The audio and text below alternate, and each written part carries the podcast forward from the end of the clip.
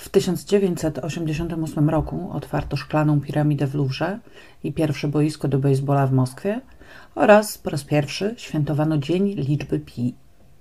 Dokonano oblotu największego samolotu świata AN-225 Mria, który podczas trzygodzinnego lotu ustanowił 106 rekordów świata. Sąd w Izraelu skazał na karę śmierci Iwana Demieniuka, uznając go winnym zbrodni popełnionych w obozie zagłady w Treblince, gdzie był znany jako Iwan Groźny.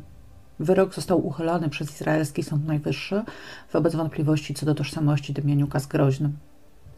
Podczas pokazów lotniczych w bazie sił powietrznych USA w Ramstein w Republice Federalnej Niemiec doszło do zderzenia się dwóch samolotów w powietrzu. W wyniku tej katastrofy zginęło 70 osób, a prawie tysiąc odniosło obrażenia. A kilka miesięcy później, w wyniku wybuchu bomby na pokładzie, samolot linii Panam spadł na szkockie miasteczko Lockerbie, zabijając 270 osób, w tym 11 na ziemi. Krzysztof Wielicki dokonał pierwszego zimowego wejścia na ośmiotysięcznik Lotse w Himalajach, a Benazir Bhutto została premierem Pakistanu, zarazem stając się pierwszą kobietą na stanowisku szefa rządu państwa islamskiego. Florence Griffith Joyner ustanowiła rekord świata w biegu na 100 metrów z czasem 10,49 sekundy oraz na 200 metrów z czasem 21,34 sekundy. Rekordy te pozostają aktualne do dnia dzisiejszego, pomimo upływu 22 lat. Szwedzki skoczek narciarski Jan Boklew po raz pierwszy w historii Pucharu Świata wygrał zawody w Lake Placid, skacząc w powszechnie dzisiaj obowiązującym stylu V. Jeśli ktoś nie pamięta, wcześniej skoczkowie prowadzili narty równolegle. Rok 1988 w Polsce przebiegał pod znakiem fali strajków i rozpoczęcia rządowo-opozycyjnych rozmów w Magdalence, które przygotowały grunt pod późniejsze obrady Okrągłego Stołu. Widomymi znakami niewielkich ustępstw ze strony rządu stało się zakończenie zagłuszania Radia Wolna Europa i zniesienie kartek na czekoladę i wyroby czekoladopodobne. Polska po raz pierwszy uzyskała internetowe połączenie ze światem. Do Kopenhagi poprowadzono łącze o przepustowości 9600 bitów na sekundę. Przesłanie jednego zdjęcia z dzisiejszego smartfonu, czyli pliku około 5 MB, zajęłoby takim łączem godzinę i 10 minut. Dorota Nowak idzie indywidualnie oraz Polska drużynowo zostali złotymi medalistami Mistrzostw Świata w pięcioboju nowoczesnym kobiet. W Łodzi otwarto Instytut Centrum Zdrowia Matki Polki, a w zakładzie karnym przy ulicy Montelupich w Krakowie wykonano ostatni w Polsce wyrok śmierci na Stanisławie Czabańskim, skazanym za gwałt, zabójstwo i dwa usiłowania zabójstwa. Swoją premierę miały serial telewizyjny Na kłopoty Bednarski i kultowo zły film Klątwa Doliny Węży, od którego wywodzi swoją nazwę dzisiejsza antynagroda filmowa Węży. 4 lipca 1988 roku Trzynastoletni Wojciech Pryczek poprosił swoją mamę Zofię o pozwolenie pojechania nad mieszczący się w granicach Piotrkowa Trybunalskiego zalew na rzece Wieżejce nazywany Bugajem. Popularne wśród piotrkowskiej młodzieży miejsce spotkań, rekreacji i łowienia rozwielitek dla ryb hodowanych w domowych akwariach. Zawsze pytał o pozwolenie na wyjazd i mama zwykle się zgadzała, wyznaczając tylko godzinę, o której ma wrócić. 4 lipca jednak pojechał i już nie wrócił. 5 lipca Zofia Pryczek zgłosiła zaginięcie syna. Zanim jednak milicja podjęła czynności, na adres Pryczków nadeszła kartka pocztowa z panoramą Piotrkowa i napisanym pismem Wojtka tekstem Kochana mamusiu, jestem w bezpiecznym miejscu z ogłoszenia i zarabiam trochę pieniędzy i niedługo wrócę, Wojtek. Niby wszystko było w porządku, ale matczyne serce Zofii Pryczek wciąż się niepokoiło. Wojtek nie był zbyt samodzielny, ani nie uciekał z domu, ani nie zdradzał chęci do podjęcia pracy. Zofia nie wiedziała, jak ma traktować tą kartkę. Wygłup? Chęć zaimponowania, dowód samodzielności. Nic z tego nie pasowało do Wojtka. Zaniosła kartkę na milicję, domagając się, aby mimo to kontynuowano poszukiwania, jednak milicjanci uznali ją za wystarczający powód do zamknięcia sprawy. Kilka dni później na adres Pryczków nadeszła jednak kolejna przesyłka list. Biała koperta była zaadresowana pismem Wojtka, ale w środku zawierała litery wycięte z gazety. Głosiły one, pomieszane wielkie i małe, syn zdecydował się należeć do naszej sekty, szcześnie wróci do Pio, a domu w sierpniu nie zawiadamiać MOWSW wykrzyknik. Złożyć 50 tys w złotych 10.20 rano 17.00 do 12 lipca 1988 roku pod kamieniem z tu znak krzyża, w szarej kopercie wichura strzałka, czekać spokojnie do 15.8.1988 roku, jeżeli MO zawiadomione odwołać, grzybek za mostkiem obok strzelnicy wieżej w Piotrkowie. Pod tym tekstem był nieczytelny podpis i odwrócony znak krzyża. W kopercie znajdował się również kosmy głosów. Zofia Pryczek znów pobiegła na milicję. Tam doradzono jej, aby nie zastanawiać się, czy Wojtek istotnie przystał do jakiejś grupy i żąda od matki pieniędzy, czy też został porwany i zmuszony przez porywaczy do napisania kartki i adresu, tylko po prostu złożyć pieniądze. Tak też się stało. 50 tysięcy zostało złożone przez starszego, już 26-letniego brata Wojtka we wskazanym miejscu obok strzelnicy. Nie udało mi się znaleźć informacji, skąd pochodziły pieniądze. Zofia Pryczek była bowiem samotną matką, pracującą jako salowa w szpitalu i zajmującą wraz z synami jednopokojowe mieszkanie kwaternikowe. Milicja starannie przygotowała i założyła zasadzkę na osobę odbierającą pieniądze, ale o oznaczonym czasie nikt się nie zjawił. Nie zjawił się także w kolejnych dniach. Nie było nikogo, kto chciałby odebrać pieniądze, nie było żadnych kolejnych listów, nie było śladu po Wojtku. 29 lipca 1988 roku był niezwykle ciepłym dniem. Ryszard Kawczyński, mieszkający w Woli Kamockiej w gminie Grabica, zabrał swojego dwunastoletniego syna Artura do Piotrkowa Trybunalskiego, do swojej szwagierki Marii Łojek. Chłopiec miał w ramach wakacji spędzić tam jakiś czas, a syn Marii, Robert, również w ramach wakacji miał wrócić z Ryszardem na wieś. Tak też i się stało. Artur zaczął się bawić ze swoim kuzynem, jedenastoletnim Tomaszem Łojkiem. Wkrótce Maria wybrała się na miasto, zapowiadając chłopcom, żeby nigdzie nie wychodzili, bo zaraz po powrocie poda im obiad. Jednak kiedy około 15 wróciła, chłopców nie było. Kiedy zobaczyła, że w komórce stoją ich rowery, zaś sąsiedzi powiedzieli tylko, że chłopcy gdzieś poszli, Maria bardzo się zdenerwowała. Tomek był grzeczny i ostrożny. Zawsze pytał, czy może wyjść z kolegami i mówił, co planują. Próbowała przygotować obiad, ale chłopców wciąż nie było. W końcu poszła do sąsiadów mieszkających przy tej samej ulicy, z których synem najczęściej bawił się Tomek. Tam od państwa Kaczmarków dowiedziała się, że Tomek i Artur zabrali dwunastoletniego Krzysztofa Kaczmarka i razem pojechali nad ten sam Bugaj z wycieczki, nad który nie wrócił Wojtek Pryczek. Kaczmarkowie jednak albo nie wiedzieli o tej sprawie, albo niczego nie podejrzewali, bowiem uspokoili Marię, że przecież nic się nie stanie, że chłopcy wiele razy jeździli nad Bugaj, a w trójkę na pewno są bezpieczni. Zaszło słońce, a chłopców wciąż nie było. Stanisław Kaczmarek, ojciec Krzysia wraz z Henrykiem Łojkiem, ojcem Tomka, pojechali motorem do Woli Kamockiej, żeby sprawdzić, czy chłopcy przypadkiem nie wybrali się do Artura, który hodował rasowe króliki. Niestety nie znaleźli tam chłopców, ale do poszukiwań przyłączył się Ryszard Kawecki, z którego inicjatywy wszyscy trzej pojechali nad Bugaj. Pomimo nocy przez wiele godzin chodzili wzdłuż jego brzegów, nawołując chłopców i świecąc latarkami. Bez rezultatu. Wreszcie pojechali do rejonowego Urzędu Spraw Wewnętrznych. Milicjanci już wiedzieli o zaginięciu chłopców, bo Maria Łojek zadzwoniła wcześniej sprawdzić, czy nie mają o nich jakichś informacji. Przyjęli formalne zgłoszenie zaginięcia od Ryszarda Kawczyńskiego i Stanisława Kaczmarka. Poszukiwania ruszyły 30 lipca od rana. Była to sobota i do akcji oprócz służb włączyły się też całe rodziny zaginionych chłopców i zaangażowani przez Stanisława Kaczmarka młodzi chłopcy z osiedla Szczekanica. Penetrowali strzelnice na Wieżejach i jej okolice, ponownie Bugaj, rozpytywali rówieśników zaginionych. Ci potwierdzili, że w piątek widzieli Artura, Tomka i Krzysia kąpiących się, ale nikt nie wiedział, dokąd poszli z nad Bugaja. Pozostał jeszcze Zalew Sulejowski, największy zbiornik wodny centralnej Polski, odległy od Piotrkowa zaledwie 9 kilometrów. Rodzice przez całą niedzielę chodzili z fotografiami synów wzdłuż jego brzegów i rozpytywali ludzi w Bronisławowie, Białej, Zarzeczu. W zasadzie co chwila ktoś rozpoznawał któregoś z chłopców i choć te rozpoznania były mało wiarygodne i często sprzeczne ze sobą, wciąż pozwalały żywić nadzieję, że nie stało się najgorsze. Aż wreszcie ktoś przypomniał sobie, że wszystkich trzech chłopców widział w Zarzęcinie, w towarzystwie potężnie zbudowanego brodatego mężczyzny. Stanisław Kaczmarek natychmiast pojechał do Zarzęcina. Znalazł tam obóz zuchowy, którego uczestniczył Uczestniczki jedna przez drugą zaczęły mu opowiadać o brodatym mężczyźnie, który z kilkoma chłopcami przeszedł przez ich obóz w stronę zalewu. Niestety nie mogły się zupełnie między sobą zgodzić, kiedy to było i czy towarzyszył mu któryś z zaginionych, a jeżeli tak, to który. Wychowawczyni Zuchan potwierdziła, że przez obóz dwukrotnie przeszedł wysoki, dobrze zbudowany mężczyzna, ubrany w czarny dres i słomkowy kapelusz, z toporkiem i nożem w pochwie przytroczonym do pasa. Nie potwierdziła natomiast, aby ktokolwiek mu towarzyszył. Informacja o tym mężczyźnie szybko przedostała się do prasy i była powielana wraz z komunikatem o zaginięciu. Nigdy nie udało się go odnaleźć, ponieważ tym razem zaginął nie jeden chłopiec, a trzech, a zamiast samotnej Zofii Pryczek swoich synów szukali trzej zdeterminowani mężczyźni. Równolegle z poszukiwaniami prowadzonymi przez rodziny w teren wyruszyły dziesiątki, a potem już setki milicjantów. Przeszukiwali oni otaczające Piotrków lasy, rozpytywali kolegów Tomka, Krzysia i Artura, przysłuchiwali kierowców autobusów kursujących z Piotrkowa nad Bugaj, grzybiarzy, mieszkańców okolicznych wiosek. W ten sposób zebrali naprawdę dużo informacji, z których żadna nie okazała się przydatna w sprawie. Oczywiście pojawiły się też od razu najdziwniejsze plotki.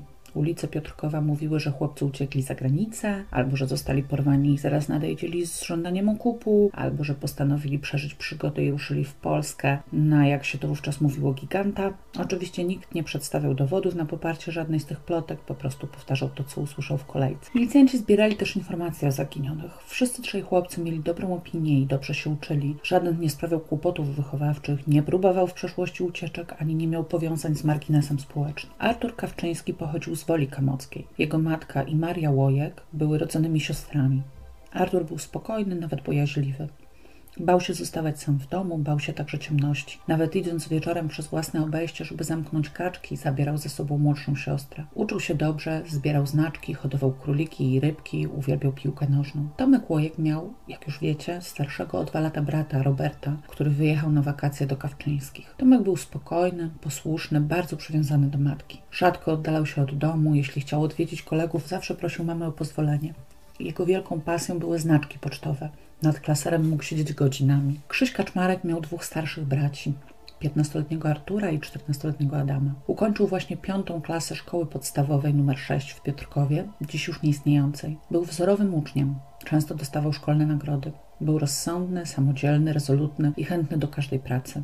Rodzice byli z niego bardzo dumni i w nagrodę za wyniki w szkole ojciec kupił mu motorynkę Romet, obiekt zazdrości całego osiedla. Krzyś szalał na niej po całej okolicy, ale zawsze prosił rodziców o pozwolenie wyjazdu nad Bugaj. Ćwiczył też judo i karate. Wobec takich informacji przyjęto, że ucieczka w wypadku tych chłopców nie wchodziła w grę. Wydawało się, że to Artur namówił spokojnego Tomka na odwiedziny u Krzysia. Krzyś zaś zaproponował wyprawę nad Bugaj, na którą pozostali zgodzili się, pomimo prośby Marii Łojek, żeby nie oddalali się przed obiadem. Rodzicom udało się sprawić, aby telewizja pokazała zdjęcia zaginionych, ale nie dało to spodziewanych rezultatów. Wśród zalewu informacji wciąż nie było tej najważniejszej. Nie było też ani śladu po chłopcach.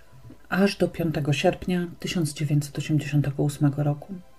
Tego dnia Edward S., niestroniący od kieliszka 61-letni emeryt o podstawowym wykształceniu, postanowił wybrać się na grzyby do lasów ciągnących się pomiędzy Bugajem a wsią Koło. Co roku o tej porze zbierał grzyby. Z Piotrkowa wyjechał na rowerze około 10.30, ale ponieważ doskonale znał okoliczne lasy, wiedział, gdzie szukać, aby natknąć się na grzyby, a nie tylko ślady wcześniejszych grzybiarzy. Około 14, bardzo z siebie zadowolony, wracał już z koła, prowadząc leśnym duktem rower obciążony torbą z grzybami. I wtedy przypomniało mu się zdarzenie z poprzedniego dnia. Otóż 4 sierpnia, wracając z grzybobrania tą samą trasą, dostrzegł smuszkę dymu unoszącą się z ogniska. Ponieważ słyszał w pobliżu odgłosy wycinki lasu, pomyślał, że pewnie pilarze palą okrąglaki, na co mógł wskazywać i kubik równo złożonych, pociętych pni i drewniany koziołek w pobliżu ogniska. Jednak kiedy wtedy chciał podejść bliżej, spoza kubika usłyszał jakiś głos. Dziwny, niewyraźny, proszący czy ostrzegający. Edward zupełnie nie rozumiał słów, ale poczuł się nieswojo i szybko odjechał. 5 sierpnia, już uspokojony, postanowił sprawdzić, co się wtedy paliło i zobaczywszy znajome miejsce, skręcił w stronę śladów ogniska. Nie było już tam ani ognia, ani nawet żaru, natomiast brzęczały roje much, które od razu rzuciły się na jego twarz. Pomimo tego Edward podszedł bliżej i zobaczył jakieś szmaty i coś jakby mięso, jakby świńskie półtusze. Jeszcze krok i nagle rozpoznał dziecięcą nogę i spalony tułów. Ponad wszelką wątpliwość patrzył na trzy nieduże ciała, ułożone w trójkąt, nie stykające się ze sobą, a duszący zapach zwłok zaparł mu dech w piersiach. Edward S. spanikował. Nie wiedział, kiedy stamtąd uciekł, ani którędy wracał do domu, czy jechał na rowerze, czy wciąż go prowadził. Wpadł do domu i, cały roztrzęsiony, zaczął opowiadać żonie, co go spotkało szeptem, gdyż w sąsiednim pokoju spała ich córka. Edward bał się nie tylko tego, co właśnie zobaczył, ale też bał się milicji, tego, co mogą mu zrobić. Nie chciał być zamieszany w żadną sprawę dotyczącą zwłok. Dopiero żona zmusiła go, aby zawiadomił władzę o tym, co widział w lesie. Już po kilku minutach pod jego domem zahamował radiowóz, a milicjanci zabrali go, aby osobiście pokazał swoje makabryczne znalezisko. Wkrótce po pierwszym radiowozie zjawiło się znacznie więcej milicjantów, w tym technicy kryminalistyki, którzy niezłożnie przystąpili do wykonywania oględzin oraz pani prokurator Małgorzata Rąc. Na pierwszy rzut oka można było stwierdzić, że znalezione ciała to zwłoki trzech chłopców. Aby dotrzeć do miejsca znalezienia zwłok, należało udać się z Piotrkowa, dzisiejszą ulicą Wierzejską, w stronę miejscowości Koło. Około 400 metrów za tablicą oznaczającą koniec miasta Piotrków Trybunalski od drogi w prawo odchodził leśny dukt. Po jakichś 15 metrach docierał on do małej polanki, z której odchodziły dalsze dwa dukty. Skręcając w ten prowadzący w lewo, po około 5 metrach a dalszych 6 metrach w prawo od środka duktu, docierało się do miejsca, w którym w jeżynach leżały ułożone w trójkąt częściowo zwęglone zwłoki. Dookoła rósł sosnowy las i młode dęby. Podczas oględzin na ostatnim odcinku duktu zabezpieczono ślady opon, opakowanie po papierosach klubowe i puste opakowanie po chusteczkach higienicznych. Zwłoki w celu wykonania sekcji przewieziono do Zakładu Medycyny Sądowej Wojskowej Akademii Medycznej w Łodzi. Najpierw jednak do zakładu przywieziono Stanisława Kaczmarka i Ryszarda Kawczyńskiego, którzy zidentyfikowali swoich synów. Nie mam informacji o tym, kto identyfikował Tomka Łojka, ale tożsamość wszystkich trzech chłopców została bez żadnych wątpliwości potwierdzona jeszcze przed przystąpieniem do badań. Protokół z sekcji Krzysia Kaczmarka stwierdzał, że jego głowę owinięto poszewką na poduszkę, którą przymocowano do jego szyi opaską z gazy, a narożnik poszewki zawinięto na szczyt głowy. Ponadto na głowę chłopca naciągnięto także torbę foliową, do której wrzucono kolorowy ręcznik frotté. Dolną część ciała owinięto tkaniną w biało-zielone kwiatki oraz tkaniną lnianą, prawdopodobnie ręcznikiem. Na ciele Krzysia zabezpieczono spodenki denimowe. Tak teksasy i białe majtki założone na lewą stronę. Zadano mu w sumie 10 ran kłutych, cztery w szyję, jedną w plecy, jedną w kark i dwie w głowę, w skroń i małżowinę uszną. Lekarz stwierdził, że żadna z ran nie była śmiertelna. Część owijających ciało szmat, okolice lędźwiowe i twarz zwłok zostały spalone. Głowa Artura Kawczyńskiego została owinięta w tkaninę w kolorowe pasy, coś jakby ręcznik, worek foliowy i drugą warstwę tkaniny. Całość umocowano na wysokości szyi kolejną tkaniną. Ciało zostało poważnie nadpalone. Prawa strona klatki piersiowej, dolna część tułowia i nogi zostały zwęglone. Spaleniu w całości uległy palce u rąk. Identyfikację ciała umożliwiły dwa niemal zrośnięte palce u lewej stopy. Zabezpieczono resztki niebieskich skarpet. Artur doznał trzech ran kłutych, jednej nad obojczykiem i dwóch na plecach. Żadna z nich nie była śmiertelna. Na ciele było bardzo dużo larw much. Ciało Tomka Łojka było owinięte w miejscami stopioną folię i białą tkaninę, oplecione sznurkiem, na to nałożono tekturę i tkaninę flanelową z koronką. Miało pięć ran kłutych, na głowie, na plecach, na nadbrzuszu i dwie rany na tylnej powierzchni barku. Żadna z ran nie była śmiertelna. Tylna powierzchnia ciała była mocno zwęglona, twarz spalona. Zabezpieczono w miarę kompletne ubranie. Czerwoną koszulkę, granatowe spodenki z białym paskiem, niebieskie majtki i białe skarpetki frotte. Na szyi miał pływackie okularki. Śmierć wszystkich trzech chłopców nastąpiła na skutek wykrwawienia się z zadanych ran. Badania przeprowadzone przez Instytut Ekspertyz Sądowych w Krakowie pozwoliły wykluczyć, by przed śmiercią chłopcy otrzymali substancje narkotyczne, w tym halucynogenne, środki nasenne lub trucizny. Z kolei Zakład Kryminalistyki Komendy Głównej Milicji Obywatelskiej w Warszawie po przebadaniu materiałów, w które owinięte były zwłoki w wydziałach mechanoskopii, biologii, daktyloskopii i fizykochemii, nie znalazł na nich odcisków palców ani żadnych przydatnych przydatnych śladów. W czasie trwania badań milicja ponownie rozpytywała wszystkie osoby przebywające stale wokół zalewu Bugaj, pracowników pola namiotowego, restauracji Wiktoria, parkingu na Polance, salonu gier, warzywniaka, wczasowiczów, kierowców autobusów oraz cały obóz zuchowy z Zarzęcina. Na podstawie wypowiedzi jego uczestników i wychowawców stworzono portret pamięciowy brodatego mężczyzny w słomkowym kapeluszu. Przeszukiwano okoliczne lasy z udziałem psów tropiących. Zabezpieczone ślady opon milicjanci pokazywali w warsztatach samochodowych, gdzie mechanicy z wieloletnim doświadczeniem zawęzili markę poszukiwanego samochodu do Wartburga, Daci, Zaporożca, Moskwicza lub Fiata 125P. Czyli nie zawęzili w ogóle, bo były to wówczas najpopularniejsze w Polsce marki. Kontrolowano pojazdy zatrzymujące się w rejonie znalezienia zwłok bez rezultatu. Opinia publiczna szybko dowiedziała się o odnalezieniu zwłok. Miasto ogarnęło przerażenie. Niektórzy szeptali już o wampirze albo o satanistach. Dzieci nie wypuszczano z domów bez opieki dorosłych każdy samotny mężczyzna wzbudzał podejrzenia. Nad Bukajem zrobiło się zupełnie pusto. Coraz głośniej za to mówiło się o pieszałości, niefachowości i braku operatywności milicjantów. Milicjanci pracowali więc dniem i nocą, a w Piotrkowie Trybunalskim narastała panika. Aż do dnia, kiedy pewien chorąży z komisariatu w Sulejowie przypomniał sobie, że mniej więcej rok lub półtora roku wcześniej w okolicy Przygłowa i Włodzimierzowa miała miejsce cała seria dziwnych zdarzeń z udziałem nieletnich chłopców. Obie miejscowości łączyły się ze sobą. Włodzimierzów bowiem to grupa domków letniskowych rozsianych w przylegającym do przygłowa lesie. Chłopcy wracali do domów cali i zdrowi, choć znacznie spóźnieni, nieraz w środku nocy, a ich opowieści brzmiały niemal jednakowo, choć niezwykle fantastycznie. Otóż, kiedy kręcili się jeszcze po przygłowie, po zapadnięciu zmroku pojawiał się nagle młody, szczupły mężczyzna z ciemnymi włosami, gładko zaczesanymi na bok i wąsikiem. Szedł wolno, rozglądał się, jakby był tu po raz pierwszy. Zatrzymywał chłopców w wieku 10-13 lat i pytał o kościół, który chciałby zwiedzić.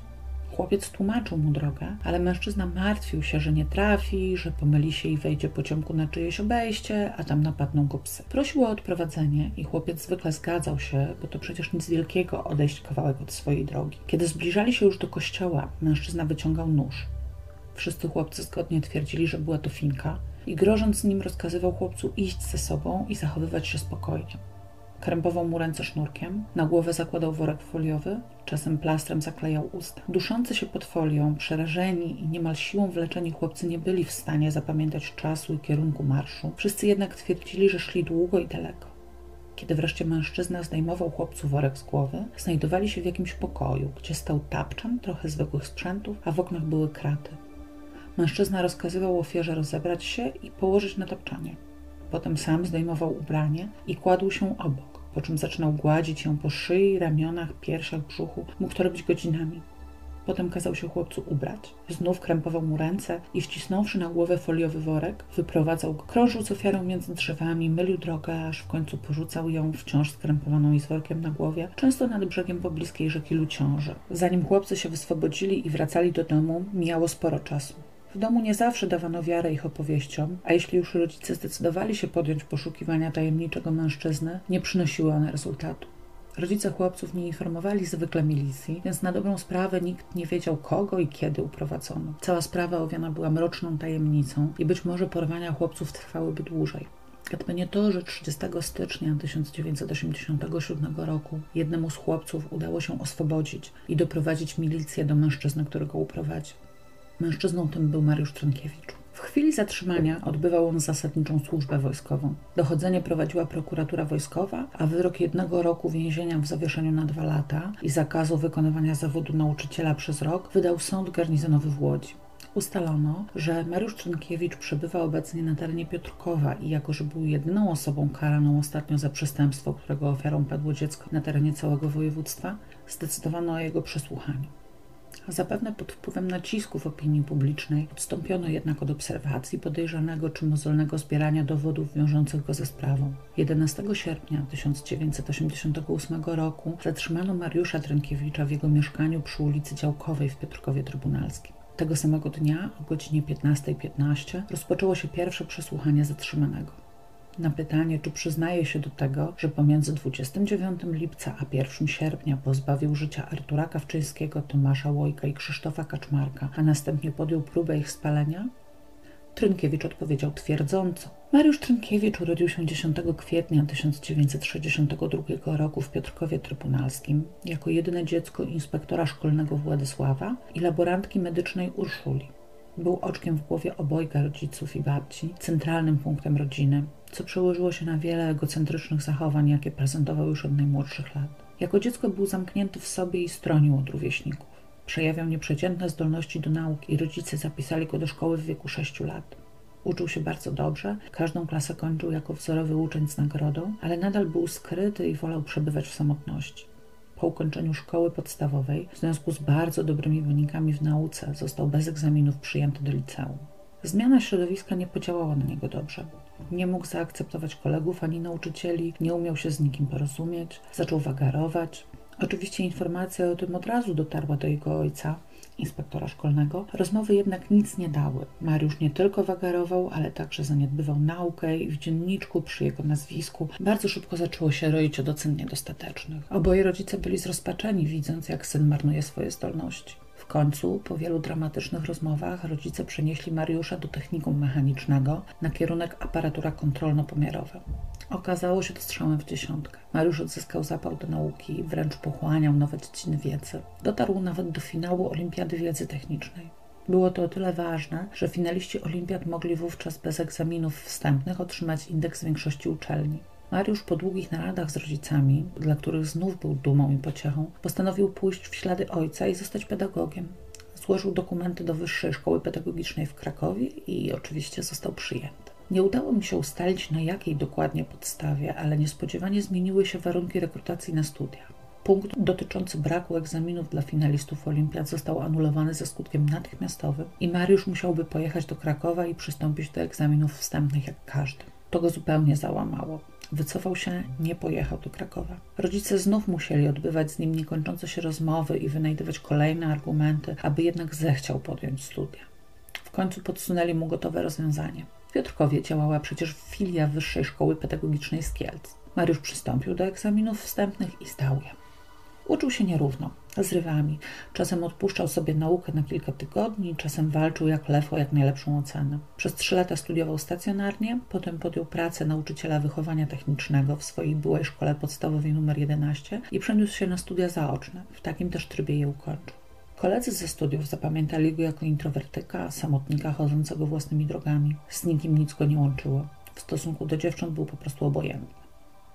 No właśnie dziewczęta. Matka chcąca dla swojego jedynaka wspaniałego życia, a więc także szczęśliwej rodziny. Coraz częściej, czasem żartobliwie, a czasem całkiem serio poruszała ten temat. Mariusz zbywał ją milczeniem albo mało przekonującymi wyjaśnieniami. W końcu zupełnie serio powiedział jej, że wszyscy chłopcy na jego roku, czyli trzech wraz z nim, złożyli ślubowanie, że żaden nie ożeni się przed dyplomem. Nie mógł zdradzić dwóch kolegów, dał im przecież słowo.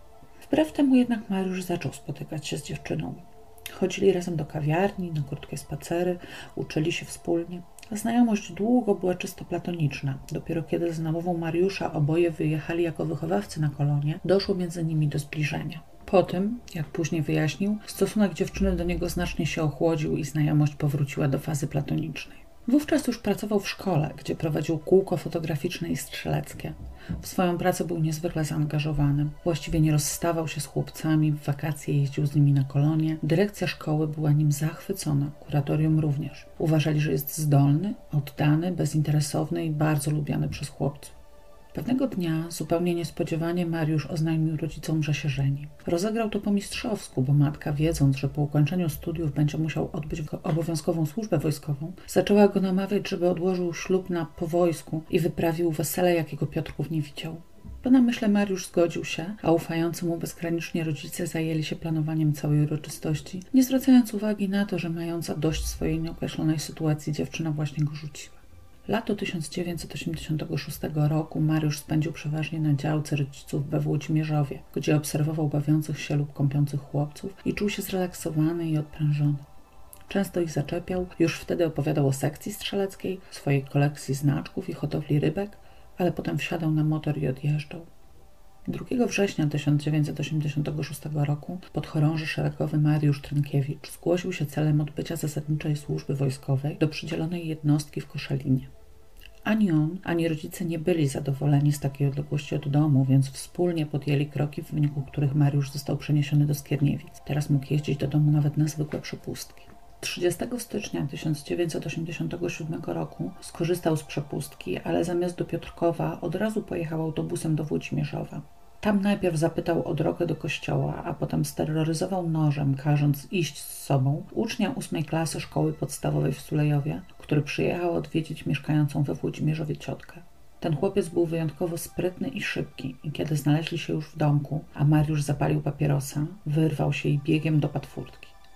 Mariusz gonił go, ale widząc nadjeżdżający samochód zrezygnował. Chłopiec wpadł na podwórze, a potem do domu Henryka Łągwy, który natychmiast zaalarmował sąsiada, a sam pobiegł po milicję.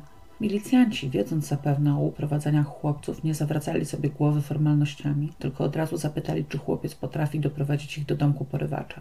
Potrafił. W środku, na tapczanie, leżał Mariusz Trynkiewicz. Trynkiewicz został zatrzymany, ale początkowo do niczego się nie przyznał. Oprócz chłopca, który mu uciekł, a potem rozpoznał w nim porywacza, znaleziono też drugiego chłopca, który został uprowadzony 28 grudnia 1986 roku i po trzech godzinach wypuszczony, a który także rozpoznał Trynkiewicza ponad wszelką wątpliwość. 6 maja 1987 roku przed Wojskowym Sądem Garnizonowym w Łodzi odbyła się rozprawa, w trakcie której Trynkiewicz przyznał się do postawionych zarzutów. Jak wspomniałam, wymierzono mu wtedy wyrok jednego roku pozbawienia wolności w zawieszeniu na dwa lata i roczny zakaz wykonywania zawodu nauczyciela. Wyrok przyjął spokojnie, jednak brak kontaktu z chłopcami bardzo mu doskwierał przez okres aresztowania. Przed rozprawą, więc po powrocie do jednostki dalszą służbę zaczął pełnić wręcz wzorowo, angażując się w pełni w obowiązki i przejawiając dodatkowe inicjatywy. Po miesiącu od wyroku otrzymał pierwszą przepustkę. 8 czerwca 1987 roku pojechał do Piotrkowa, przebrał się w cywilne ubrania, pokręcił chwilę i powiedział rodzicom, że wraca do jednostki. Faktycznie znalazł się w okolicy dworca PKP w Piotrkowie, ale tam zaczepił trzynastoletniego chłopca wracającego do domu w Niechcicach po egzaminach do szkoły muzycznej. Powiedział mu, że jest trenerem drużyny piłkarskiej, która przebywa na zgrupowaniu w Sulejowie i ma do rozegrania bardzo ważny mecz. Ale jeden z zawodników poważnie zachorował i ktoś musi go zastąpić. Znęcony obietnicą otrzymania pieniędzy i własnej piłki futbolowej, chłopiec zgodził się z nim pojechać. Wobec braku autobusu złapali okazję do Przygłowa i Trynkiewicz zaczął prowadzić chłopca w stronę Włodzimierzowa. Zabrał go do domku rodziców, zamknął się z nim na klucz, zbywając pytania o mecz, kazał chłopcu się rozebrać i malował jego portret, a potem położył się obok niego na tapczanie i gładził jego ciało. Chłopiec prosił, aby go wypuścić i w końcu Trynkiewicz, wypaliwszy kilka papierosów, otworzył drzwi. Chłopiec błyskawicznie naciągnął ubranie i pognał w stronę Przygłowa.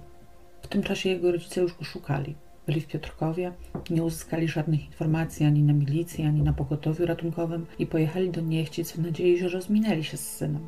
Istotnie spotkali go na peronie i wciąż roztrzęsiony chłopak zaczął nieskładnie opowiadać swoją historię. Początkowo jego ojciec nie mógł nic zrozumieć. Myślał, że to jakieś głupie wymówki, nawet się zezłościł. Ale kiedy usłyszał fragment o zamknięciu drzwi na klucz i rozebraniu się do naga, zrozumiał, że sprawa jest poważna i natychmiast zawiózł syna na milicję, gdzie zawiadomił o całym zdarzeniu. Jak wyliczono, Trynkiewicz więził chłopca około 6 godzin. Jak się później okazało, chłopiec zdał swój egzamin i został przyjęty do Państwowej Szkoły Muzycznej w Piotrkowie Trybunalskim do klasy akordeonu.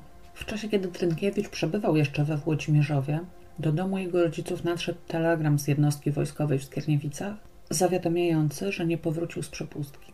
Zaniepokojeni rodzice natychmiast wsiedli w Wartburga i pojechali do domku letniskowego. Znaleźli tam bardzo niespokojnego Trynkiewicza. Na pytania matki, co się dzieje, powiedział tylko, że coś się wydarzyło. Rodzice zdecydowali, że powinien jednak pojechać do Skierniewic i odwieźli go na dworzec. Kiedy wrócili do domu, czekali już na nich milicjanci z informacją, że ich syn popełnił kolejne przestępstwo. Trynkiewicz został aresztowany i osadzony w areszcie śledczym przy ulicy Smutnej w Łodzi. Po zakończeniu śledztwa Wojskowej Prokuratury Garnizonowej w Łodzi akt oskarżenia został skierowany najpierw do Sądu Warszawskiego Okręgu Wojskowego, a dopiero stamtąd przekazany do Wojskowego Sądu Garnizonowego w Łodzi. Rozprawa odbyła się dopiero 25 sierpnia, ale zapadło na niej postanowienie o poddaniu Trynkiewicza badaniom psychiatrycznym i seksuologicznym, więc wyrok ogłoszono dopiero 4 marca 1988 roku. Wyrok brzmiał rok i sześć miesięcy bezwzględnego pozbawienia wolności oraz zakaz wykonywania zawodu nauczyciela przez okres dwóch lat. Już po tygodniu adwokat Trynkiewicza złożył wniosek o udzielenie mu półrocznej przerwy w wykonywaniu kary z uwagi na krytyczny stan zdrowia jego matki, która wymaga stałej opieki. Uwzględniając fakt, że Trynkiewicz do wyroku przebywał w areszcie 9 miesięcy, zachowywał się nienagannie i pracował w więziennej pralni, sąd zdecydował się udzielić czteromiesięcznej przerwy od 2 kwietnia do 2 sierpnia 1988 roku. Trynkiewicz wrócił do Piotrkowa. Po dwóch dniach pobytu u rodziców przeprowadził się do mieszczącego się w sąsiednim bloku mieszkania babci. Babcia zamieszkała z rodzicami, aby stworzyć ukochanemu wnukowi komfortowe warunki powrotu do społeczeństwa. Rodzice co miesiąc wypłacali Trynkiewiczowi 10 tysięcy złotych, co spokojnie wystarczało na utrzymanie. Jego mama chorowała na serce oraz postępującą jaskrę, ale Trynkiewicz, przygnębiony pobytem w więzieniu i odsunięciem od pracy z młodzieżą, głównie jeździł po okolicy swoją jawą 350 i przyglądał się z daleka chłopcom. Wydawało się, że nie ma odwagi zbliżyć się do nich, 29 lipca, w dniu, w którym zamordował Tomka, Artura i Krzysia, jego adwokat złożył do sądu wniosek o dalszą przerwę w karze, powołując się na chorobę matki i zły stan zdrowia samego Trynkiewicza, który w warunkach więziennych może się pogorszyć. Niestety nie wiem, jakie schorzenie zostało wymienione we wniosku. Pomiędzy 29 lipca a 11 sierpnia, kiedy to został aresztowany, Trynkiewicz zdążył jeszcze pojechać do sądu i dowiedzieć się, że przerwę w karze przedłużono mu do 3 października. Już podczas pierwszego przesłuchania po aresztowaniu szczegółowo, spokojnie i niemal beznamiętnie zrelacjonował, jak minął mu dzień 29 lipca 1988 roku. Wstał rano, około siódmej, zjadł śniadanie, a potem około południa, korzystając z pięknej pogody, pojechał swoim motorem nad Bugaj. Mniej więcej na środku zalewu zatrzymał się, zostawił motor przy białej barierce i usiadł na nasypie. Mogło być wtedy około trzynastej. Długo siedział spokojnie i obserwował kąpiących się chłopców, gdyż to go uspokajało i rozładowywało. W pewnym momencie zwrócił uwagę na idących brzegiem w jego stronę trzech chłopców. Kiedy zobaczył, że sami zaczepiają wędkarza i o czymś z nim rozmawiają, zapragnął też z nimi porozmawiać, zatrzymać ich, po prostu być z nimi. Chłopcy zatrzymali się przy jego motorze, więc zapytał, czy im się podoba i zaczęli rozmowę o motoryzacji. Krzyś pochwalił mu się swoim rometem, a Artur powiedział o rybkach. Wtedy Trynkiewicz stwierdził, że też ma w domu trzy akwaria i zaczął opowiadać o swoich doświadczeniach z przygotowaniem dla ryb pokarmu. Zaprosił jej do siebie, żeby mogli obejrzeć rybki, ale wtedy Krzyś powiedział, że muszą już wracać i zaczął poganiać pozostałych chłopców. Trynkiewicz przestraszył się, że chłopcy odejdą, a on zostanie sam. Chciał ich zatrzymać za wszelką cenę. Powołał się na fakt, że jest nauczycielem, więc w niczym chłopcom nie zagraża. Pochwalił się też, że jest instruktorem Ligi Obrony Kraju i prowadzi przy swojej szkole sekcję strzelecką. W domu także ma wiatrówkę i mógłby im dać postrzelać, gdyż szuka nowych talentów do sekcji. To oraz wzmianka o bogatej kolekcji płyt heavy metalowych, których mogą przy okazji posłuchać, zainteresowało chłopców i sprawiło, że zapomnieli o konieczności powrotu na obiad. Nawet nieufny początkowo Krzyś spojrzał na zegarek i stwierdził, że mogą zaryzykować krótką wizytę nauczyciela na jakieś pół godziny. Było wtedy około 14. Trynkiewicz wytłumaczył im, jak trafić do jego bloku, sam pojechał przodem na motorze. Zapytany, czy zaprosił ich do siebie z zamiarem popełnienia morderstwa, początkowo kategorycznie zaprzeczył, ale w toku późniejszych przesłuchań przyznał, że zakładał taką możliwość. Około 15 cała czwórka znalazła się razem w mieszkaniu. Trynkiewicz twierdził, że nie pamięta, czy czekał na chłopców w domu, czy wyszedł im na spotkanie. Nie pamiętał nawet ich twarzy ani imion. Byli po prostu chłopcami, a on przez całe życie lgnął do chłopców, chciał ich mieć obok siebie i nigdy nie musieć się z nimi rozstawać. W mieszkaniu Trynkiewicz pokazał chłopcom rybki, papuszki, klaser ze znaczkami i swoje rysunki. Chłopcy byli swobodni, niczego nie podejrzewali, z zainteresowaniem oglądali przygotowane atrakcje. Zaproponował im herbatę i ciastka, ale ku jego zdziwieniu odmówili słodyczy, powołując się na czekający w domach obiad, za którego niezjedzenie będą pretensje. Zaczęli za to domagać się obiecanej wiatrówki i strzelania. Trynkiewicz próbował odwrócić ich uwagę, pokazując własnoręcznie wykonane okładki płyt, które często malował, ale nie wzbudziły ich zainteresowania, choć podkreślał, że zrobił je sam. Próbował wytłumaczyć im, że wiatrówkę ma w piwnicy i musi ją dopiero przynieść, ale zniecierpliwieni chłopcy zaczęli się kręcić po pokoju. Trynkiewiczu zaczął narastać niepokój. Owładnęła nim myśl, co będzie, jeśli chłopcy opowiedzą komuś, gdzie byli. Przecież on był już skazany za czyny lubieżne wobec nieletnich i przetrzymywanie ich. A z drugiej strony tak bardzo chciał, żeby chłopcy z nim zostali. Trynkiewicz powiedział milicjantom, że ostatnia rzecz, jaką pamięta, to jak chłopcy usiedli we trzech na dwóch krzesłach i któryś z nich powiedział, że dosyć na dziś, że teraz to już muszą iść.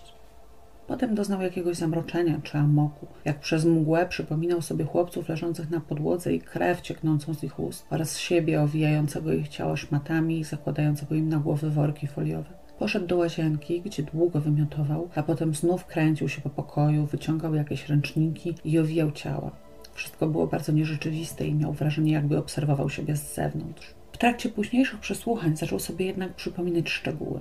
Przede wszystkim 22-centymetrowy nóż myśliwski z piłką po jednej stronie ostrza, który zawsze trzymał na biurku i używał do cięcia papieru. Tym nożem uderzał chłopców z góry, nie celując niemal na oślep. Nie pamiętał, czy chłopcy bronili się albo wzywali pomocy, ale pamiętał, że kiedy jeden z nich zaczął osuwać się z krzesła, podtrzymał go, aby nie uderzył głową o podłogę. Przesłuchania sąsiadów Trynkiewicza pozwoliły odnaleźć kilkoro świadków, którzy tego dnia słyszeli jakieś krzyki, coś jakby wołania o ratunek, ale nie wzbudziły to ich zainteresowania. Około 17 Trynkiewicz zamknął mieszkanie na klucz i poszedł do swoich rodziców mieszkających w bloku obok, z którymi był umówiony na obiad. Będąc u rodziców, zauważył, że ma pod paznokciami krew i do jego wciąż zaburzonej świadomości dotarło, że musiał zrobić, jak to określał, coś złego. Nie miał apetytu, wziął od rodziców trochę artykułów spożywczych i wrócił do domu. Dopiero kiedy zobaczył ciała chłopców leżące koło krzeseł, zrozumiał, jak twierdził, że popełnił morderstwo. Wziął parę tabletek leków, w tym uspokajający Sinekłan i przeciwlękowe Elenium. Usiadł w fotelu i przez kilka godzin siedział tak zupełnie otępiały. Kiedy się ocknął, było już ciemno. Znów zaczęło wieć zwłoki w kolejne warstwy prześcieradeł, ręczników i zasłon. Każde z ciał starał się owinąć tak, aby straciło swój kształt. Potem zniósł je do piwnicy. Trwało to kilka godzin, gdyż po każdym zejściu długo odpoczywał. Po zniesieniu ostatniego ciała zauważył w pokoju ślady krwi i starannie je zmył, myjąc przy okazji nóż. Potem ponownie wziął leki i zasnął w fotelu. Kiedy się obudził, było około trzeciej w nocy. Początkowo twierdził, że jeszcze tej samej nocy wyprowadził z garażu ojca jego Wartburga, przeniósł do niego ciała, zawiózł do lasu i tam podpalił. Około szóstej rano wrócił do domu i od razu położył się spać, po przebudzeniu zaś usunął ostatnie ślady krwi z pokoju i wylał na podłogę piwnicy żółtą farbę. Jednak wobec wyników sekcji zwłok stwierdzających, że ciała zostały podpalone 4 sierpnia i do tamtej pory nie mogły znajdować się w lesie, zmienił zeznania. Stwierdził wówczas, że po zniesieniu chłopców do piwnicy zastawił drzwi zabite z desek z prześwitami za pomocą lustra i rozlał w piwnicy lizol, żeby stłumić zapach zwłok. Przez kolejne dni rozlewał go regularnie, mając nadzieję, że sąsiedzi nie zwrócą uwagi na zapach, aż w nocy z 3 na 4 sierpnia wziął ojcowskiego Wartburga, butelkę benzyny, przeniósł zwłoki do samochodu, a potem po powoli i ostrożnie. Nie miał bowiem prawa jazdy kategorii B. Pojechał w stronę koła, szukając miejsca na porzucenie zwłok. Znalazł je, ułożył chłopców w trójkąt i podpalił. Zrobił to dlatego, że wierzył w oczyszczającą moc ognia i w ten sposób pragnął wymazać ze swojej świadomości czyn, jakiego się dopuścił, oczyścić się. Nie zastanawiał się nad tym, że popełnił zabójstwo. Myślał tylko o ukojeniu, jakie po nim odczuł. Nie dopuszczał do siebie myśli, że jest winien. Wrócił z lasu, odstawił Wartburga i zasnął mocnym snem. Po przebudzeniu spakował się zaś i pojechał na działkę rodziców do Włodzimierzowa, żeby odpocząć. Czynności w sprawie zabójstwa Tomka, Krzysia i Artura trwały prawie miesiąc, ale w końcu 2 września 1988 roku milicjanci wrócili do sprawy zaginionego w lipcu Wojtka i zapytali Trynkiewicza, czy wie, co się stało z trzynastolatkiem. Odpowiedź ponownie była niezwykle spokojna. Tak, Zabiłem go. Było to przełomowe zeznanie, ponieważ w sprawie Wojtka nie było nic. Żadnych poszlak, którymi można go było powiązać z Trynkiewiczem, żadnych dowodów. A na spokojnie zadane pytanie padło proste i równie spokojne przyznanie się. W pośpiechu zorganizowano wizję lokalną i milicyjną nyską zabrano Trynkiewicza ponownie na drogę do koła. Ten spokojnie prowadził konwój do miejsca ukrycia zwłok Wojtka. Obojętny minął dukt, przy którym porzucił ciała w nocy z 3 na 4 sierpnia i kazał kierowcy jechać dalej. Dopiero przy szóstym słupku kilometrowym kazał zwolnić, a następnie za szkółką leśną skręcić w ledwo widoczną dróżkę i po przejechaniu około 100 metrów wskazał przewrócone drzewo i wgłębienie poszycia o kilkanaście metrów dalej, informując, że tam porzucił zwłoki. Wspomniane około półmetrowej głębokości wgłębienie w poszyciu miało jakieś 40 na 80 centymetrów i na pierwszy rzut oka widać było w nim jakieś szmaty. Kiedy je poruszono, ukazały się ludzkie kości, a Mariusz Trynkiewicz upadł na ziemię w ataku drgawek. Znalezione w lesie szczątki przesłano do badań w katedrze i zakładzie medycyny Sądowej Akademii Medycznej w Łodzi. Ponieważ składały się wyłącznie z kości, niemożliwa była ich identyfikacja, w 1988 roku nie prowadzono jeszcze w Polsce badań DNA, więc dopiero na podstawie badań porównawczych zdjęć czaszki i zdjęć Wojtka Pryczka z wykorzystaniem metody superprojekcji polegającej na nałożeniu na siebie dwóch obrazów ustalono, że istotnie było to jego ciało. Przy ciele odnaleziono buty typu trampki i szare skarpetki frotte. W sprawie zabójstwa Wojtka Mariusz Trynkiewicz zeznał, że poznał go 4 lipca nad Bugajem. Dzień był pogodny i słoneczny i Trynkiewicz poszedł na zalew pieszo. Około 13-14 przysiadł się do samotnie siedzącego na brzegu Wojtka i zaczął z nim rozmawiać. Spędzili na rozmowie dłuższy czas, poruszali różne tematy, aż wreszcie Trynkiewicz zaproponował chłopcu, że mógł, mógłby go przyjąć do sekcji strzeleckiej i zaprosił go do siebie, żeby postrzelać z wiatrówki. Wojtek się ucieszył i przystał na propozycję. Około 16, idąc na skróty obok stadionu, dotarli do mieszkania Trynkiewicza. Wojtek faktycznie strzelał w mieszkaniu z wiatrówki, co wprawiło go w tak dobry humor, że zgodził się napisać na kartce do matki, że prędko nie wróci oraz swój adres w zeszycie. Spełnił też prośbę Trynkiewicza, rozebrał się i pozwolił mu się oglądać nago. Trynkiewicz kategorycznie zaprzeczył, żeby dopuścił się w stosunku do chłopca jakiegokolwiek czynu lubieżnego, a rozładowywał swoje emocje po prostu patrząc na niego. Wojtek ubrał się i zjedli razem kolację, a potem chłopiec zaczął oglądać poniedziałkowy teatr telewizji. W Trynkiewiczu tymczasem narastało zdenerwowanie i niepokój. W pewnym momencie po prostu schwycił Wojtka rękami za szyję i zaczął go dusić. Potem wepchnął mu do ust gąbkę i nożyczkami do paznokci obciął kosmych włosów. Nie wiedział czemu. Włosy włożył potem do koperty z anonimem. Nie mógł sobie przypomnieć, czy gąbkę włożył chłopcu do ust, żeby ten nie krzyczał, czy już po uduszeniu ocierał mu ślinę z ust i włożył w nie gąbkę. Pamiętał za to, że zwłoki zapakował w zielony koc w kratę, obwiązał je sznurkiem i włożył do pudła. Początkowo co prawda chciał nagie zwłoki chłopca porzucić pod kościołem, ale zrezygnował z tego pomysłu. Około drugiej w nocy zdjął siedzenia ze swojego motocykla, w to miejsce przymocował pasami pudło ze zwłokami i aby nie pobudzić sąsiadów, przepchał motor do granicy zabudowań. Tam wskoczył na niego, skręcił w pierwszą drogę do lasu, odszukał jakiś dołek i przełożył do niego zwłoki, a pudło wyrzucił w gęstszej części lasu. Potem spokojnie wrócił do domu. Trynkiewicz wyjaśnił też, że nie dopuszczał do swojej świadomości faktu, że kogoś zamordował. Uznawał, że nic się nie stało, nie było żadnego zdarzenia, dlatego nie czuł wyrzutów sumienia. Ani po zabójstwie Wojtka, ani po zabójstwie Krzysia, Tomka i Artura. Twierdził, że nigdy nie planował kolejnych zabójstw, natomiast po potrójnym zabójstwie w sierpniu planował samobójstwo poprzez powieszenie się. Pogrzeb Wojtka Pryczka odbył się 5 września 1988 roku, zaś 12 dni później, 17 września, pochowano także jego czaszkę użytą do badań metodą superprojekcji. Podczas przeszukania mieszkania Trynkiewicza zabezpieczono olbrzymią ilość jego notatek, korespondencji, rysunków i fotografii. Stworzono z nich później oddzielny tom akt. Rysunki wykonywał sam Trynkiewicz. Zapamiętajmy ten szczegół na później, dobrze? I przedstawiały nagich młodych chłopców, męskie narządy płciowe, głowy tygrysów czy panter i noże.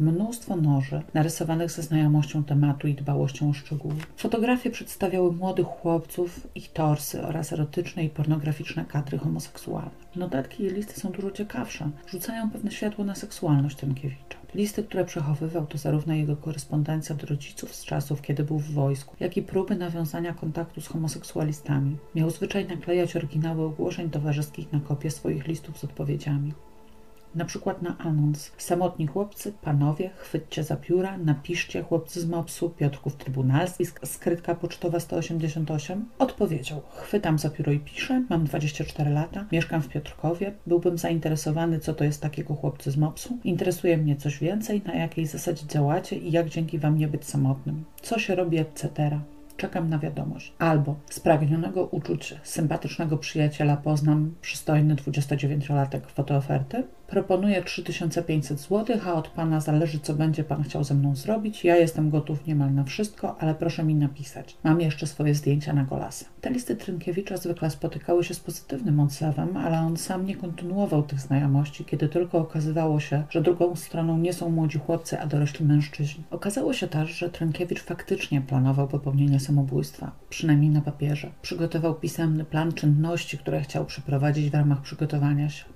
Na liście tej znalazły się m.in. rozmowy z mamą, zlikwidowanie kompromitujących materiałów, nie napisał jakich, i zawartości kasetki pancernej, pożegnania z niektórymi ludźmi, wysłanie listów do niektórych osób. Przygotowania miał zamiar rozpocząć 1 października 1988 roku. Zwraca uwagę na główek listy, w którym zanotował. Całkowicie w 100% może mnie odwieść od tego zamiaru tylko jedna osoba, ta, która nie istnieje a obok dopisał do kury nogami mój brat. Trynkiewicz był jedynakiem. Podczas oględzin mieszkania szczególną uwagę zwróciły jego drzwi wejściowe. Wokół wizjera Trynkiewicz namalował sobie zakartowane więzienne okienko w zielonym kolorze, zapewne symbolizującym nadzieję. Na okuciu zamka znajdowały się zaś cztery metalowe nity ze złotymi główkami. Sąsiedzi zgodnie zeznali, że pojawiły się one w lipcu 1988 roku.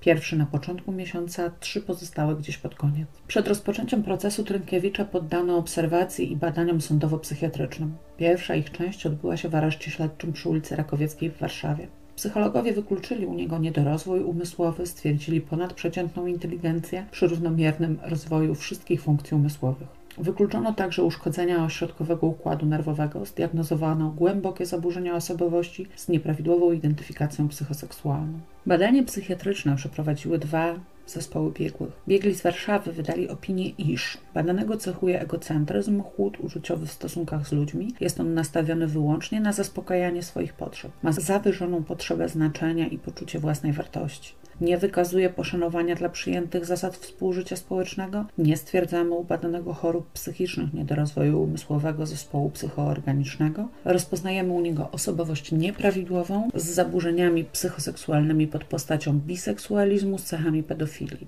Opisane w aktach sprawy okoliczności i relacje badanego na temat krytycznych zdarzeń nie wskazują, by znajdował się on wówczas w stanie zaburzeń o charakterze psychosomatycznym lub jakościowych zaburzeń świadomości. Podawaną przez badanego niepamięć najbardziej dramatycznych momentów wydarzeń oceniamy jako postawę obronną.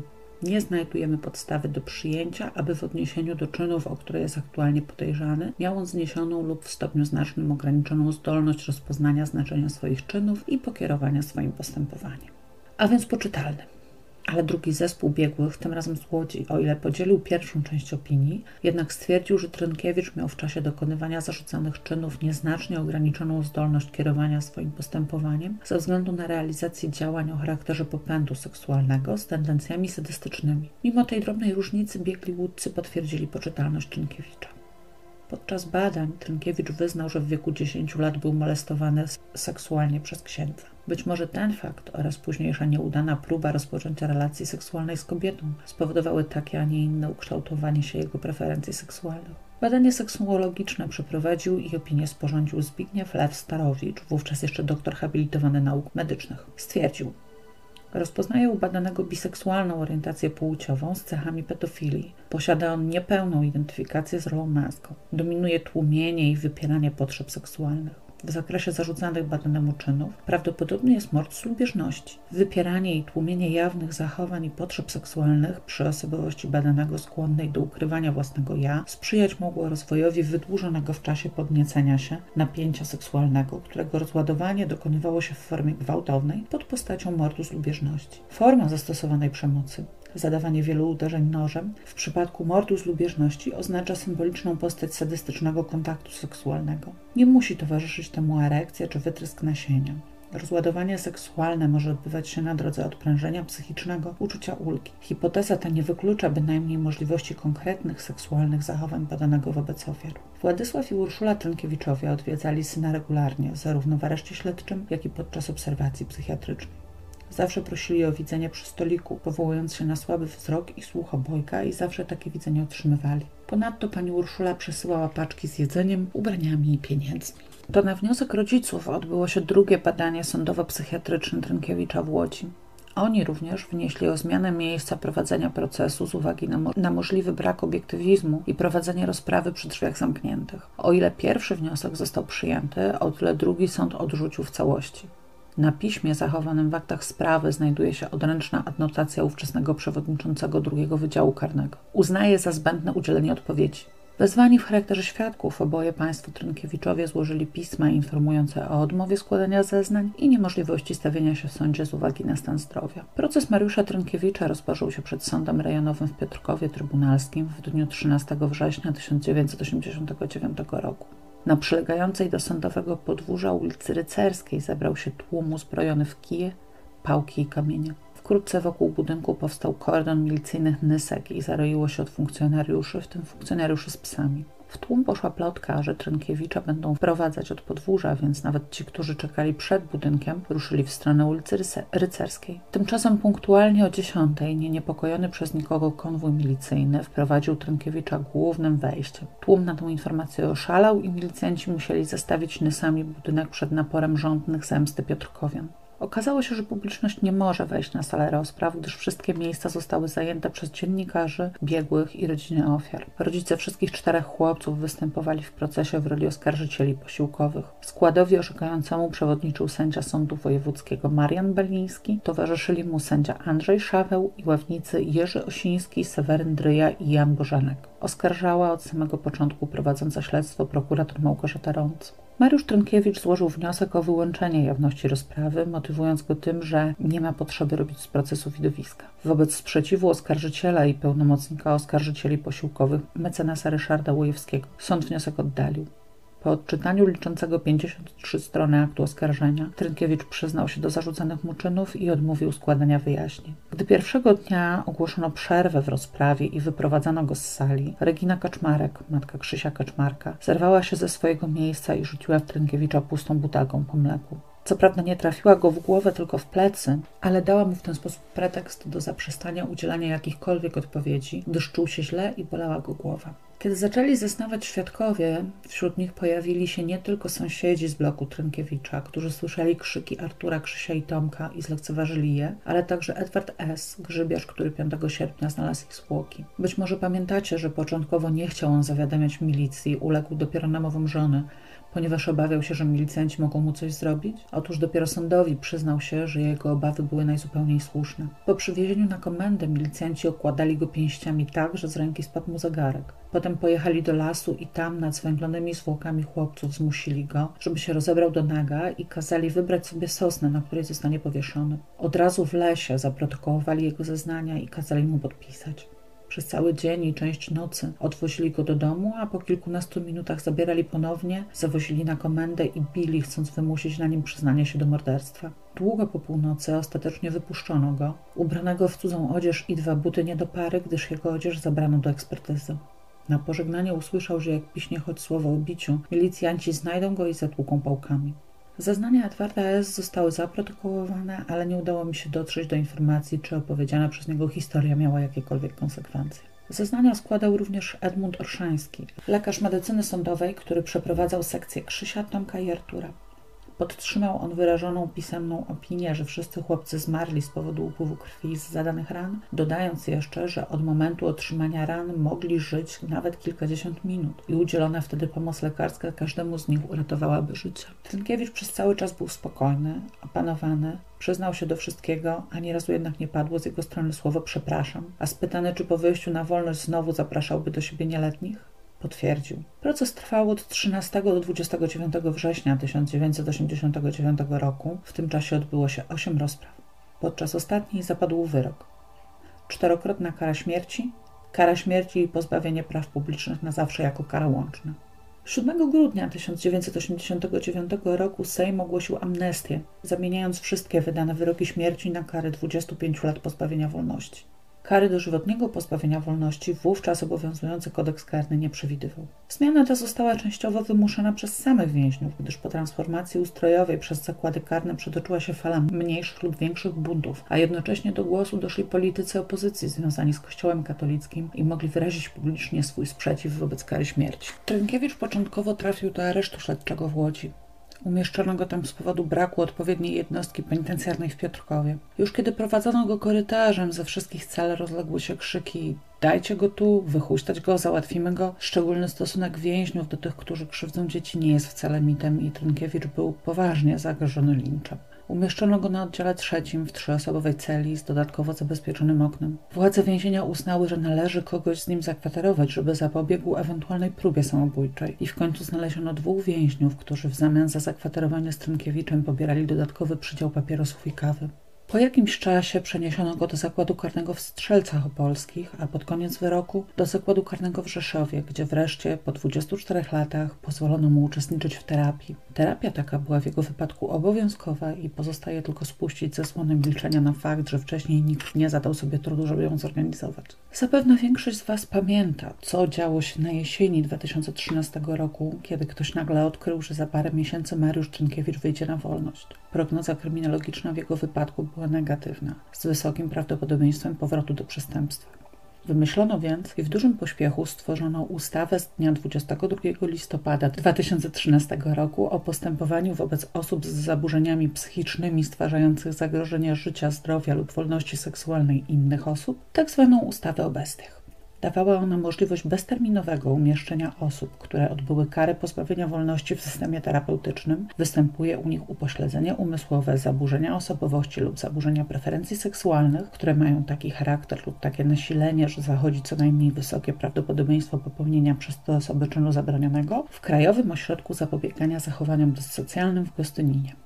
Od samego początku istniały duże wątpliwości co do takiego rozwiązania, dotyczące przede wszystkim odniesienia ustawy do osób odbywających karę pozbawienia wolności w momencie jej uchwalenia, czyli działania prawa wstecz, które w polskim systemie prawnym było dotąd zabronione, oraz niekonstytucyjnego ograniczenia wolności osobistej osoby, dla której izolacji nie zachodziły żadne urzędowe przesłanki. Wiadomo było, że powstała ona konkretnie dla Mariusza Trynkiewicza i planowanego do zwolnienia trzy lata później Leszka Pękalskiego. Dopiero po wejściu w życie zaczęła być wykorzystywana przy każdej nadarzającej się okazji i w tej chwili zamiast 10 osób, na które stworzono ośrodek w Gostyninie, adaptując pomieszczenia po szpitalu psychiatrycznym, przebywa w nim 38 osadzonych.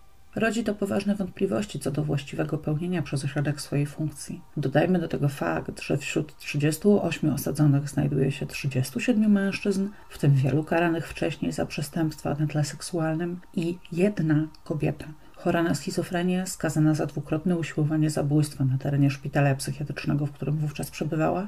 Chyba mamy już materiał na oddzielny odcinek, prawda?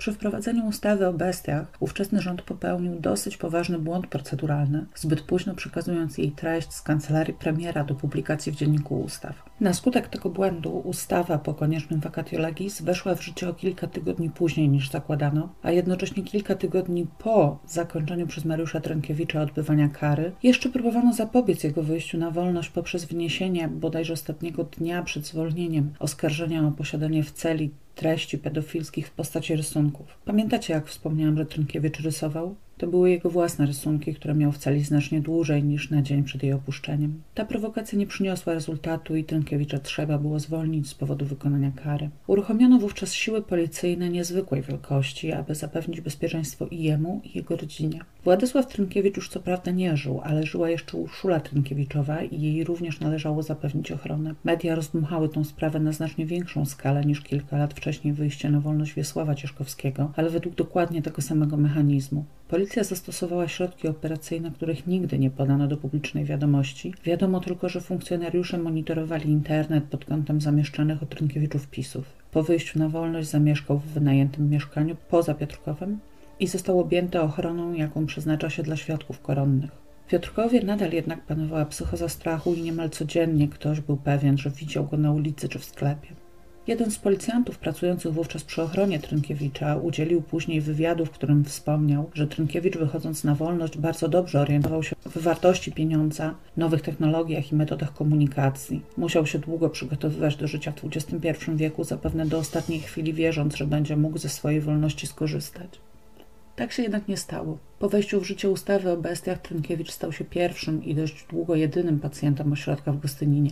Jego pobyt został określony jako bezterminowy, ale zgodnie z ustawą przynajmniej raz na 6 miesięcy sąd musi ustalić zasadność jego dalszego pobytu w oparciu o opinię psychiatryczną i wyniki terapii. Dodatkowo sąd w każdym momencie może z urzędu postanowić o wypisaniu pacjenta z ośrodka i zakończeniu terapii. Za posiadanie w swojej celi więziennej pornografii dziecięcej Trynkiewicz został skazany na 5 lat i 6 miesięcy bezwzględnego pozbawienia wolności. Wykonanie wyroku zostało zawieszone na czas jego pobytu w Gostyninie. W tym miejscu historia Mariusza Trynkiewicza mogłaby się zakończyć, ale życie dopisało do niej zupełnie niespodziewany epilog. Otóż podczas pobytu w Gostyninie Mariusz Trynkiewicz ożenił się. Wydaje mi się, że jako pierwsza ten fakt ujawniła w swoim reportażu Justyna Kopińska. W celu ochrony jej tożsamości ukryła swoją bohaterkę pod zmienionym imieniem i ja także z tego imienia skorzystam. Anna poznała Trynkiewicza, kiedy jeszcze ten odbywał karę w zakładzie karnym w Strzelcach Opolskich. Opowiedziała jej o nim przyjaciółka, socjolog, prowadząca badania przestępców skazanych na karę śmierci i objętych amnestią z 1989 roku. Przyjaciółka opowiadała jej, że jest delikatny, inteligentny, ma takie przenikliwie erotyczne spojrzenie i że nigdy nie spotkała mężczyzny, który słucha całym sobą i zależy mu na drugiej osobie. Było to w roku 2010 i Anna, wzorem wielu kobiet z całego świata fascynujących się więźniami, zdecydowała się napisać do Trynkiewicza list. Pisała na pan i głównie o sobie, że jest w trakcie rozwodu, że nie ufa ludziom i nie ma wielu przyjaciół. Trynkiewicz odpisał natychmiast. Jego list liczył kilka stron. Pisał na ty, opowiadał o filmach przyrodniczych, malarstwie i muzyce rosyjskiej. Później zaczął Annie wysłać wiersze. Na przykład taki. Ktoś rozrzucił chmury nad parapetem horyzontu i uwiązał je w niewidzialnej sieci ponad zielenią próśb. Odganiam je zaklęciem, otwieram słoik ze słońcem, i wołam ciebie poprzez niebo. Anna nigdy nie odczuwała niepokoju związanego z faktem, że Trynkiewicz jest seryjnym zabójcą. Przed jego poznaniem nie miała kontaktu z więźniami, ale myślała o nich jako żołnierzach w koszarach. Bez oceniania. Przyznaje jednak, że zaniepokojona była jej nastoletnia córka, która sprawdziła, kim jest Trynkiewicz w internecie. Jednak jest mądra i nigdy nie zadała na głos pytania Mamo, co ty robisz? Ponieważ sama zrozumiała, że musi być dobrym człowiekiem, skoro zainteresował jej matkę. Anna z dumą podkreśliła, że córka ufa jej bezgranicznie. Dziś córka Anny jest już pełnoletnia i cierpi na anoreksję. Kiedy Anna pierwszy raz pojechała do Strzelec na widzenie z nim, Trynkiewicz od razu jej się spodobał. Miał długie blond włosy, niebieskie oczy i taki piękny ton głosu, który onieśmieliłby każdego. Ona opowiadała o pracy i córce, on o dzieciństwie w lesie, psach, działce i jak samotnie tańczył w pokoju z radości, gdy dostał od rodziców motor. W Strzelcach Hanna mogła korzystać z widzenia raz w miesiącu. W Gostyninie miała je nieograniczone. Rozmawiali ze sobą telefonicznie codziennie pięć razy. O 8.10, 13.20, 17, 19 i 20.30. Mówili sobie nawet kiedy i po co chodzą do toalety. Trynkiewicz pomagał Annie w wychowywaniu córki. W końcu był nauczycielem i świetnie zna się na dzieciach. Kiedy córka miała na lekcję polskiego opisać najlepszego przyjaciela, znalazł dla niej wiersz, który mogła umieścić w wypracowaniu. Dzielił się z nią ulubionymi filmami i muzyką. Anna co prawda nie pamięta tytułów, ale wie, że lubi mądre komedie i filmy historyczne, fascynuje go średniowiecze, a jako, że kupiła mu laptopa i różne inne sprzęty, podczas spotkań dawał jej filmy na USB. Zawsze pytał też, jak Anna się czuje, czy nie zmarzła i przypominał, żeby nie przyjeżdżała do niego, kiedy jest zimno, bo jeszcze się zaziemi. Trynkiewicz waży obecnie 130 kg, ale w oczach Anny jest takim kochanym grubaskiem i jego niezdarne ruchy ją rozczulają. Dużo ją przytula, gładzi po włosach i powtarza, że jest jego aniołem, cudem i nigdy nie myślał, że spotka go takie szczęście. W listach pisze dla niej bajki o Kubusiu i Zosi, które są odzwierciedleniem ich związku. Na przykład kiedyś Kubuś obiadł się i bolał go brzuszek. Dokładnie wtedy, kiedy Anna przywiozła Trynkiewiczowi jego ulubiony serniczek. Anna nigdy wcześniej nie była przez nikogo tak kochana. Zanim poznała Trynkiewicza, miała w duszy pustkę, której nikt i nic nie mógł zapełnić. Dopiero przy nim poczuła się wreszcie bezpieczna. Matka Anny zmarła, kiedy ta miała 10 lat. Wcześniej odeszła od jej ojca, który był bardzo zaborczy, dominujący, bił ją oraz za dużo pił. Annę wychowali dziadkowie, księgowa w zagranicznej firmie i prawnik. Anna zawsze dużo czytała, szczególnie literaturę rosyjską, a jedną z jej ulubionych powieści jest Zbrodnia i kara Fiodora Dostojewskiego. Już jako dorosła nawiązała dobry kontakt z ojcem, opiekowała się nim, kiedy z powodu miażdżycy amputowano mu nogę. Ale kiedy powiedziała mu o swojej znajomości z Trenkiewiczem i ojciec stwierdził, dla takiego człowieka to tylko kula w otylice, Anna więcej już nie odezwała się do niego i nie zamierza tego zrobić, gdyż takich słów nie można wybaczyć. Anna miała 21 lat, kiedy zaszła w ciążę ze swoim pierwszym partnerem seksualnym i z tego powodu wzięła z nim ślub. Mąż ukończył jedynie zawodówkę. Był przystojny, ale nie był czuły i nigdy nic dla niej nie robił. Chciał za to, żeby Anna, jak typowa żona, prowadziła mu dom. Dziś twierdzi, że już rok po ślubie wiedziała, że go nie kocha, a była z nim tak długo jedynie ze względu na córkę. Jedyne, co może o nim powiedzieć dobrego, to to, że wciąż chodzi na grób ich syna. Drugą ciążę Anna zaszła, kiedy córka miała 4 lata. Dziecko urodziło się martwe na skutek wady, która nie została zdiagnozowana, ponieważ nie przeprowadzono odpowiednich badań. Anna przez wiele lat chodziła po kilka razy dziennie na grób synka, aby opowiadać mu o wszystkich szczegółach swojego życia, ale ponieważ nie odpowiadał, narastało w niej poczucie pustki i ostatecznie zarzuciła te wizyty. Od mniej więcej 2015 roku nie była na grobie. Zbiega się to w czasie z jej ślubem. Mąż był pierwszym partnerem seksualnym Anny, a Trynkiewicz będzie drugim. Para nie mogła dotąd skonsumować swojego związku, ponieważ nie otrzymała zgody na tak zwane widzenia intymne. Nie udało mi się znaleźć informacji, czy ośrodek w Gostyninie ma warunki do odbywania takich widzeń. Być może ma, ponieważ Anna interweniowała w tej sprawie nawet w Ministerstwie Zdrowia. W każdym razie Anna planuje mieć z Trynkiewiczem dziecko. Córka nie uczestniczyła w ślubie Anny, ponieważ przed ślubem ktoś doniósł o nim mediom i bali się, że fotoreporterzy będą czyhać pod zakładem i zrobią dziewczynie zdjęcie. Na prośbę córki Anna nie poinformowała o swoim małżeństwie jej ojca. Córka bała się, że ojciec opowiedziałby o tym swoim kolegom, czy swoim dzieciom i jej znajomi zaczęliby się od niej odwracać. Anna uważa, że jej córka, tu cytuję dosłownie, jest jeszcze takim małym tchórzykiem, kiedy Anna chciała zgłaszać administracji Facebooka strony z nazwiskiem i zdjęciami Trynkiewicza, to córka ją powstrzymała, prosząc, aby dalej żyły spokojnie, aby nie była taka bojowa. Tymczasem Anna chciałaby krzyczeć o swojej miłości, ale nie ma wystarczającej ilości pieniędzy i boi się, że straci pracę. Utrzymuje bowiem nie tylko siebie i córkę, ale także męża. W Gostyninie podopieczni dostają tylko podstawowe wyżywienie, a Trynkiewicz lubi sobie podjeść. Anna woziła mu więc serki, wędliny i gumonikoret, bo wciąż próbuje rzucić palenie. Jest dumna z bycia panią Trynkiewicz, choć po ślubie nie zmieniła nazwiska. Chciałaby zamieszkać z mężem i wyczekuje, aby po jego zwolnieniu mogli wziąć ślub kościelny. W ośrodku wzięli tylko cywilnych, gdyż Trynkiewicz nie miał bierzmowania, a załatwienie formalności trwałoby zbyt długo i zbyt by go zmęczyło i zdenerwowało. Podróż poślubną Anna planuje pojechać z mężem do lasu na trasie Piotrków Koło. Anna wie, że to tam jej mąż spalił trzy swoje ofiary i pochował czwartą, ale ponieważ wysłuchała tylu jego wspomnień z okresu, kiedy bawił się tam jako dziecko, to miejsce kojarzy jej się tylko z małym Mariuszkiem, jeszcze z czasów zanim został skrzywdzony. Krzywdzono go bowiem wydając wyrok śmierci zupełnie nieadekwatny do czynu. Co prawda uniknął kary, ale przez kilka miesięcy musiał żyć ze świadomością, że zostanie zabity, a to ogromna krzywda, której nikt mu nie wynagrodzi. Trynkiewicz powiedział jej, że zabił chłopców i sam nadal nie wie dlaczego, ale nigdy ich nie zgwałcił.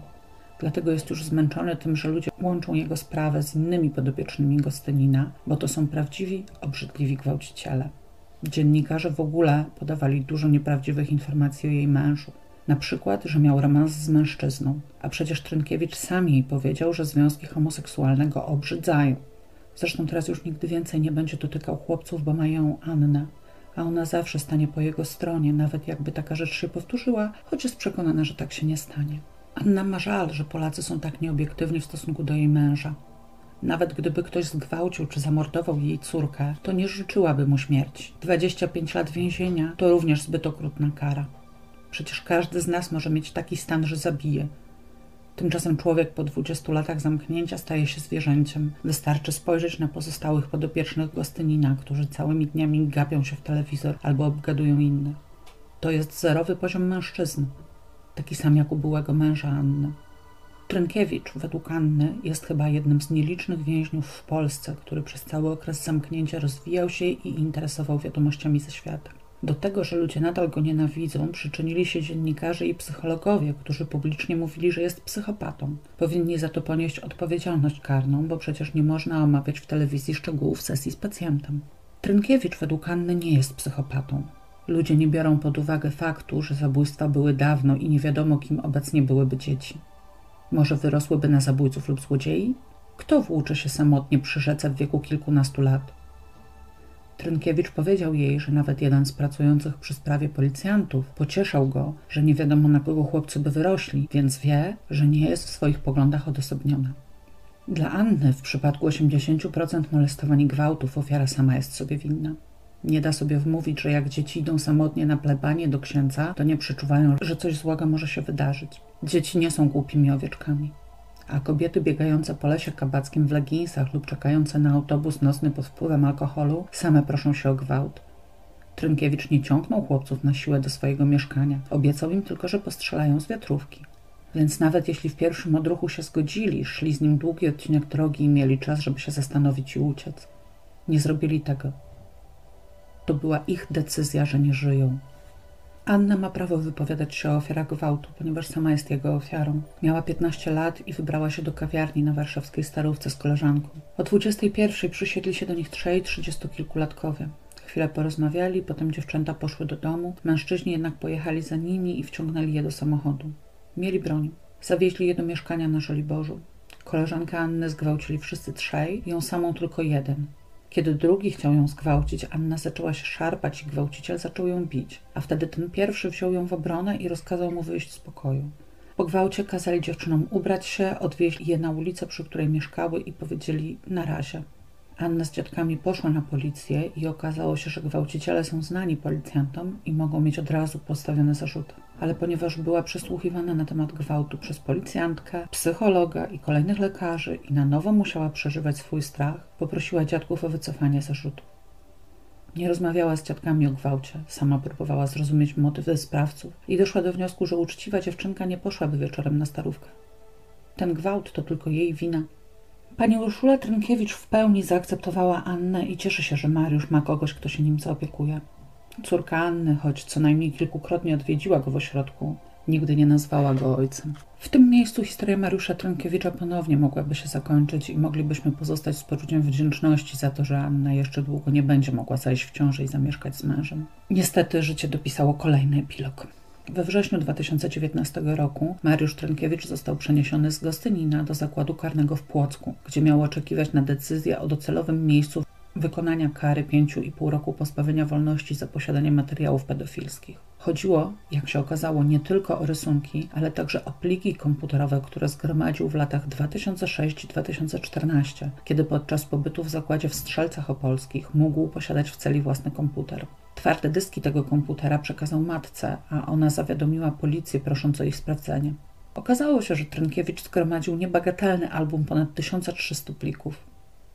Ponadto od kwietnia 2019 roku toczy się przed Sądem Rejonowym w Gostyninie kolejne postępowanie, tym razem w sprawie posiadania przez Trynkiewicza i jego współlokatora z ośrodka Mirosława S. w latach 2015-2016 20 plików komputerowych zawierających pornografię dziecięcą na różnych nośnikach.